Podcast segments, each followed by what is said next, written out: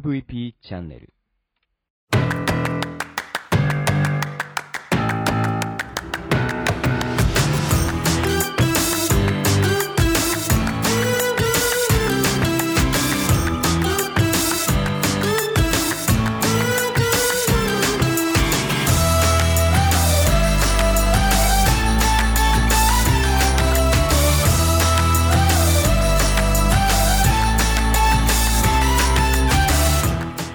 さんブロークンレディオ大見です。この番組は日本の福祉を可愛くしたいをコンセプトに活動している私が仕事やものづくりのことなど日々の自虐ネタ満載でお届けする壊れたラジオ。誰も止められないデンジャラスゾーンな番組ブロークンレディオ。それじゃあスタートします。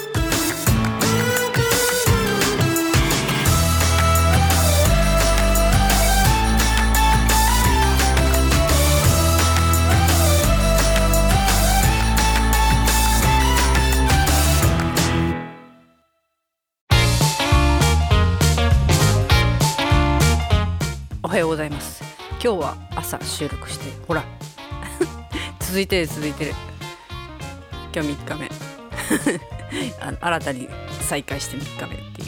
感じですけど歩くのは中断してる。本当に寒くて寒くて家から出たくない。いや本当ダメだな自分と今思ってる。でもまあ喋るのは家の中だからこれは言い訳せずにちゃんとやりたいことなので続ける。そして今散々喋ったのに録音ボタンを押してなかったことにがっかりしている。なんでなんで録音ボタンを押してなかったのと今思っています。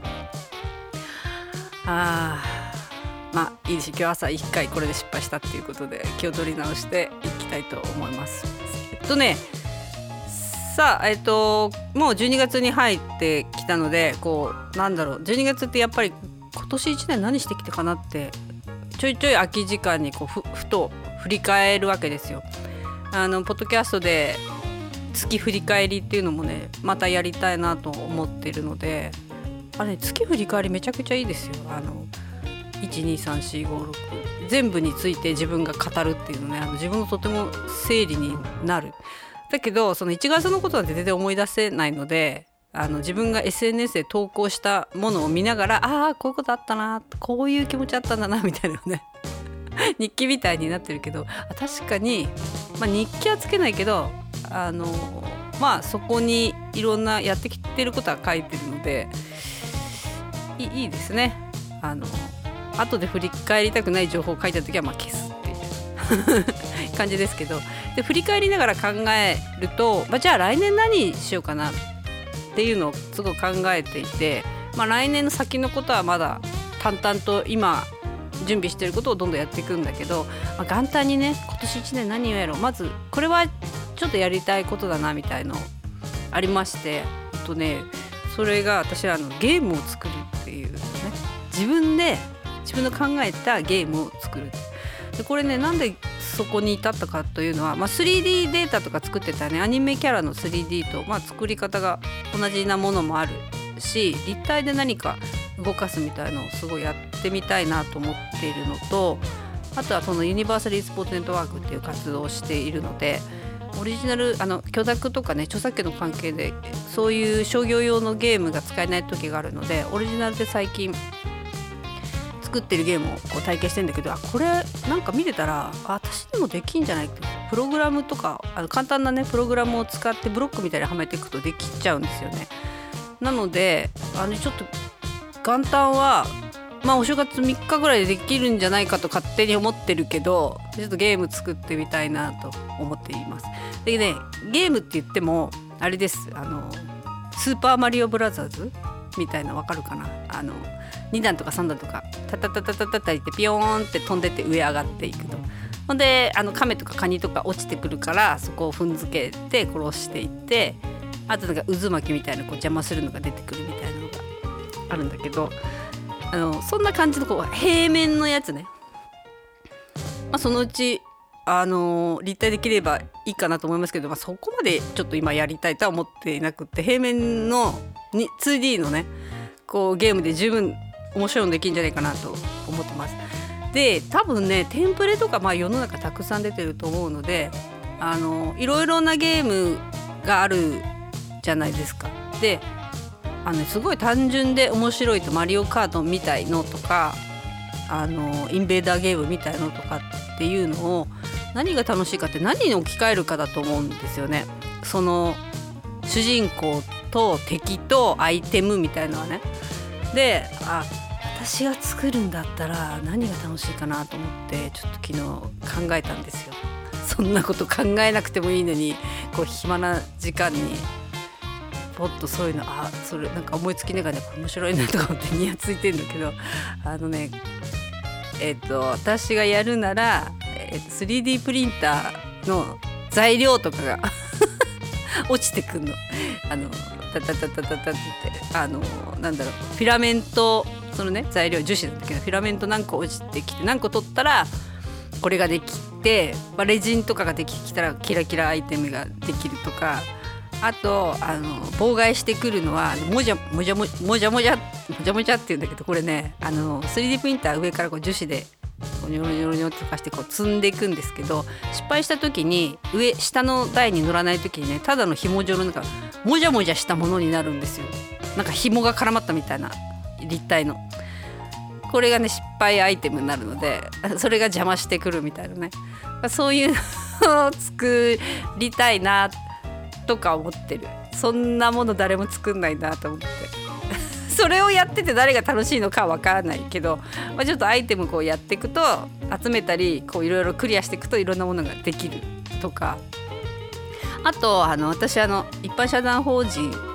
えー、と修理っていうね、えー、と靴修理とか傘修理とか障害者の人が働くあのまあちょっと一般社団法人ではあるありますけどあの札幌市ががっつり入っている団体なので公的なものっていうか昔からあるんですけどそこの理事の方が1人抜けたので誰かいないかっていう感じで探していたので先月ですか。先月末にちょうど就任させていただいたんですけどそこのあのお話しいただいた時に見学行ったんですけどね靴修理をやっていてあのそうちょっと見せてもらったんです。すごい仕事中なのに、ま、すごい質問してすごい迷惑だったと思うけど あの靴修理の仕方みたいねかかとにあの雪の滑り止めつけるやり方とか機械とかあとなんだろうなこうゴムを貼る時のゴムのりをどうやってつけるかとかあのあれですコンビニとかになんかあの温めとくあったかい機械あるじゃないですか。あのずっと保温しておく。ああいうのがあってゴムも温めといてゴムのりもこう塗って温めといてえいってつけるみたいなね。なんか そういうのってあの多分さ当初そのゴムのり温めなきゃいけないとか多分ないと思ってやっていく中でそういうものがあのこう温めといてから多分くっつきがいいとかあと座ってる椅子とかもあの木の切り株みたいやつにあ違う違うそれね座る椅子じゃなくって靴を固定する道具か木の切り株とかにあの鉄の棒をこう差し込んで作ってこういい高さに靴の型をくっつけてるんですよね。だからそれも別に既製品ではないし作りながらあの自分たちが使いやすいあの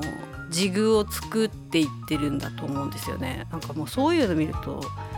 めっちゃ楽しいですよね。これどういう風にしてこれ思いついてこの機械作ったのかなみたいな。まあそういう作業場の中ではあのなんでそこその人そこの職人さんの工夫がたくさんあって絶対売ってないもの。うわーこれ使いやすそうみたいなのがいっぱいあってすごい楽しかったんですけど、まあ、例えば ゲームの話に戻るけどあのゲームを作るんだったらえっ、ー、とえっ、とね靴底をつけたいスニーカーと,、えーと、と革靴あのビジネスマンのね革靴とヒールとかブーツがててててててってきたらこれとこのやつにはこのゴムをつけなきゃいけないとかね。これすごいやってて楽しいのか全然わかんないけど。なんかあのいろいろなものを作るっていうね完成させるみたいなゲームがいいのかなっていう気ますまあそういう意味では何に置き換えるって言ったら、まあ、カレーライスでも何でもいいですよね。じゃがいもと人参と玉ねぎと肉集めたらカレーライス出来上がりみたいなね。あちょっとこっちの方が どう考えてもみんな分かりやすいね。今あの雪が積もってる外をみんなが喋ってますけどあの雪をたくさん雪玉にたくさん集めたら雪だるまになるとかね。ああこっちの方がみんな分かりやすいわ。すぐ説明できるわ。またマニア寄りな変なものを作ろうとしてる、うん、まあでもいいんじゃないですか。多分雪だるまを作るみたいな誰でも考えて作るだろうから。誰も作ってないものを作ることにあのににやつきながら作るっていうのがねあ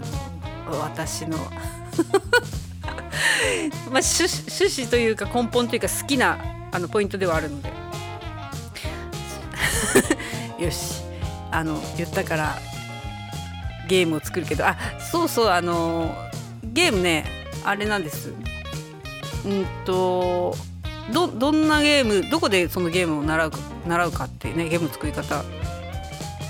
あのユーデミーっていうねあのそういういろいろなことが勉強できるサイトがあるんですけどそこで習いたいサイなんかコンテンツを買うんですよ。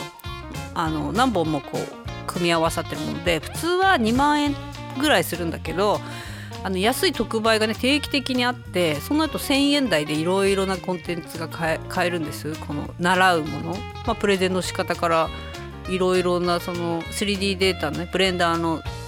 使い方とかもあるんですけどえっ、ー、と Unity っていうゲームを作るソフトがあるんですけどそれ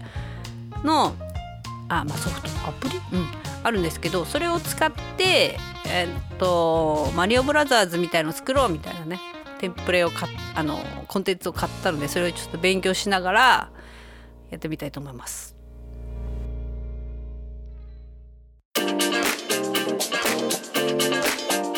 はい、えー、そんなわけでね私昨日の夜久々に温泉に行ったんです。いやね温泉いいですよ